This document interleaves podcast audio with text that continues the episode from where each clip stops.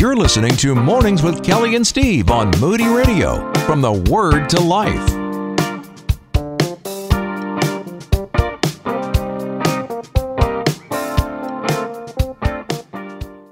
Are you ready for this discussion? I am. I am ready. I am ready to talk to Mo Aiken about I- a more intimate relationship with God. Before we even jump into that, good morning to you, Mo. Thank you for joining us. How you doing? Good morning. I am doing quite well. How are y'all? Well, we are doing well. Uh, hey, before we even get into the discussion, got to let you know uh, how fruitful your conversations have been. Each week, we have been getting some great feedback and people reaching out to us, uh, wanting to know. They're saying stuff like, "Hey, I missed part of the conversation. Where am I going to get to hear all of this?" and so, you know, we do post all of the audio, and everything makes its way out there, and we've been forwarding that along. But uh, many, many people have had nothing but positive things to say about this, and so thank you for the impact. the fruit is being bore. Mm-hmm. So thank you. Yes, that is that is so encouraging to hear. I've so enjoyed this, um, and that you guys have welcomed me back a handful of times now to keep the discussion going. So praise God, praise God. That's wonderful. Well, we're going to have to get you here into Indianapolis. I know you're roaming all over the southern states as you guys head out in the fifth wheel mission, uh, but we would Yes. love to have you, and we're going to maybe hopefully work something out where we can have you in the Indianapolis area. That would be wonderful because I know there are people who are being impacted by the conversation. So, uh, for those of you who are just joining and don't know, Mo Aiken is the author of Fully Known. It's an invitation to true intimacy with God. Man, it's, it's rich material here. You can find the book wherever books are sold, Amazon.com. I encourage you, grab yourself a copy, jump into this.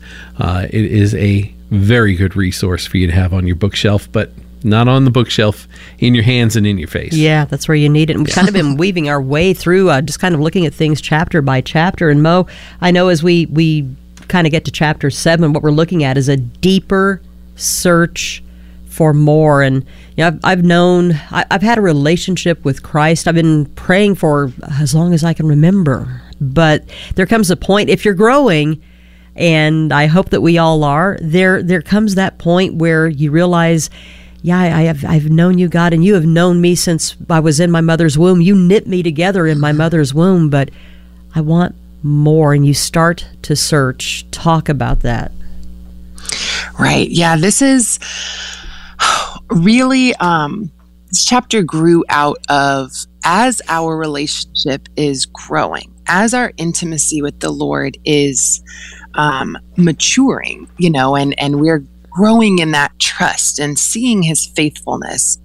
Um there is really this invitation as we discover that he is safe, like we spoke about so much last week there is this invitation to open our heart, you know, all the wider, really welcome him in to do the heart surgery, to do these deeper layers of excavation and healing and transformation that are necessary. Um, and this deeper push is is not um, easy, but it's what makes for quality relationship, right? When my husband and I engage in deep conversation, when we really, um, you know, wrestle through things, that's where we feel closer when we come out the other side, right? The process might be um, challenging, but it's the same in our walk with the Lord.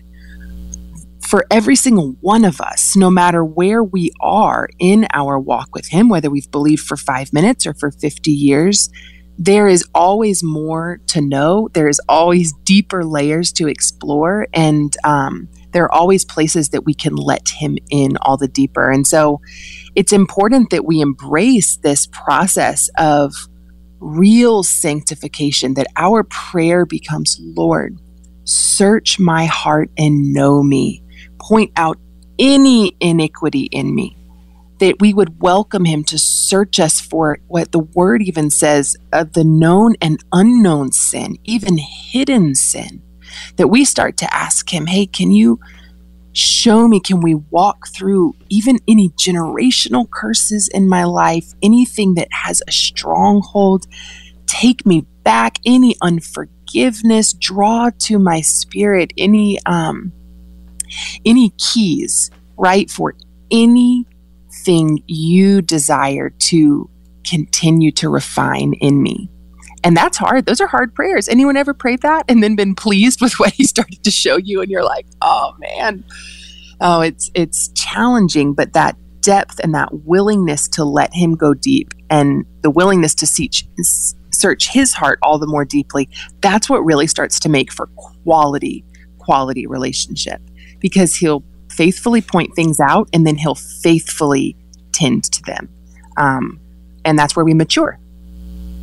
Well, you know, Mo, you point out in this that there are th- a number of things that this is like. He's gifted us with some talents or skills and abilities, and they weren't just for us to enjoy. We are to actually share those things. And so our intimate relationship with the Lord is a personal relationship, but it's also one that should be seen outwardly. How can mm-hmm. we express that better in our life to share and show others the depth of our relationship with the Lord. They they won't be able to see the depth of it in its intimacy, but how hmm. can we live a life that is on mission that others are seeing that relationship with the Lord? Yeah, I think this is where a walk of real depth becomes so key because in order for his grace and his power to work through us and to bear good fruit, to bear fruit born of the spirit, right? The word of God talks to us about, you know, the, the works and the works of the spirit. The fruit that is born by the spirit is only conceived in the hidden place with the spirit of God, right? Um, the truly the good works that are that are graced upon us happen outwardly because we allowed the intimacy inwardly behind closed doors. Um, if you think about it, it's really kind of like uh, literally the natural pregnancy. When we will commune with the Lord in the hidden place, He will sow seeds of life in us, right? He will give us vision. He'll inspire us. He'll He'll give us assignment. He begins to speak to us about how He desires to use us, how He desires to, you know, reveal Himself to the world through us. But those seeds of life are sown in the hidden place, just like you might think of a couple in intimacy and um, how they come together. And then lo and behold, the wife is pregnant. And this purpose, as it is sown into us, it really begins to gestate, to grow, right? We get greater clarity. Okay, he's calling me to, I'll use our life for example. Okay, fifth wheel missions. This is a new assignment. This is growing. We're praying over this. How would we execute this? What is the purpose? Who does he desire we reach? Oh, we need to sell everything? Well, my goodness, how is that going to happen in a month to two months' time? You know, you just, this excitement of what he has revealed to you in the place of it begins to gestate and and then when the good works flow out of our lives, they're not because we've maybe what we previously known we're trying to to just seem like a good person or you know mm, we're having a little bit of a difficulty. We're breaking up here. I think we uh, maybe need to take a break and try to reconnect yeah. with Mo. So we are continuing our conversation with author Mo Aiken of Fully Known, and into an invitation to true intimacy with God. Mo, right before the break, there, you know, you'd mentioned um, a, really describing the illustration of becoming pregnant, the pregnancy, the birthing of this relationship uh, mm-hmm. that a woman goes through. Now, we all know sometimes there's there's some pain involved in in childbirth, but the reward is that sweet delivery of that baby and that I love this illustration that you're using. Share a little bit more about that illustration and how that looks like for us. Yes, yeah, it is truly when we uh, commune with the Lord, when we have an intimate relationship with Him, that He's able to sow seeds of life into us, right? A, a vision of assignment of good works that He wants to bring to pass. And if we allow those to gestate, what's really neat, honestly, I think about when I was pregnant, I had a big old belly. I had two 10 pound babies to start. And I mean, I couldn't walk in a room and someone not notice that I was definitely with child. And this is intended to also be the mark upon a believer's life that when we know intimacy with Him in the hidden place, when we have a rich relationship with the Lord, we look different to the world. We walk into spaces we may be once inhabited, and people notice something different upon us. It our our disposition, our personality, our love, and our service. These things just naturally exude in a way that people will begin to ask questions, right? And as we continue to allow the Lord to to work things out in and through us, we soon bring to life. It, it, really does so beautifully tie to the picture of pregnancy and childbearing. We're able to birth the works of the Spirit, not just our own efforts, not just the works of our flesh trying to prove our love, but as a result of our love with the Lord, we're able to bring to life His desires, His plans. And yes, it's a painful process. I've naturally birthed four kids. I can attest to it. It is a painful process in the natural, it can be a painful process in the spirit. But I think that's important that we understand that just because there are challenges, just because there's opposition, just because we face storm after storm, doesn't mean that we are insanely outside of the will of God. Many times the opposition comes before the the good works in our life that have longevity that really matter come to fruition. Um, I read a quote just the other day. I think it was from Spurgeon, and it said, um, "To pray against adversity is to pray against promotion." Uh, the two go hand in hand. There are going to be the labor pains in order to see the what God has in store, kind of birthed through our life. And so um, when the Lord showed me that parallel to childbirth and to his works being born in and through our yes to him, in and through our faithfulness, I just thought it was so powerful. It helps paint a picture in my mind and helps understand. I can even gauge the point of the process I'm in with him when he's doing something new, right? When mm. there's a, a new stirring. And I think it's a neat picture for all of us to understand. So no matter what season we're in of that process, we can take heart.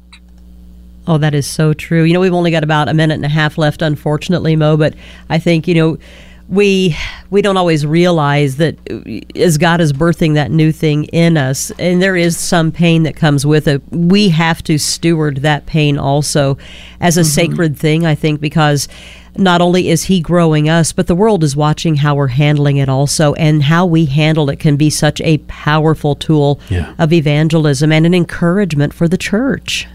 Yes, absolutely, absolutely.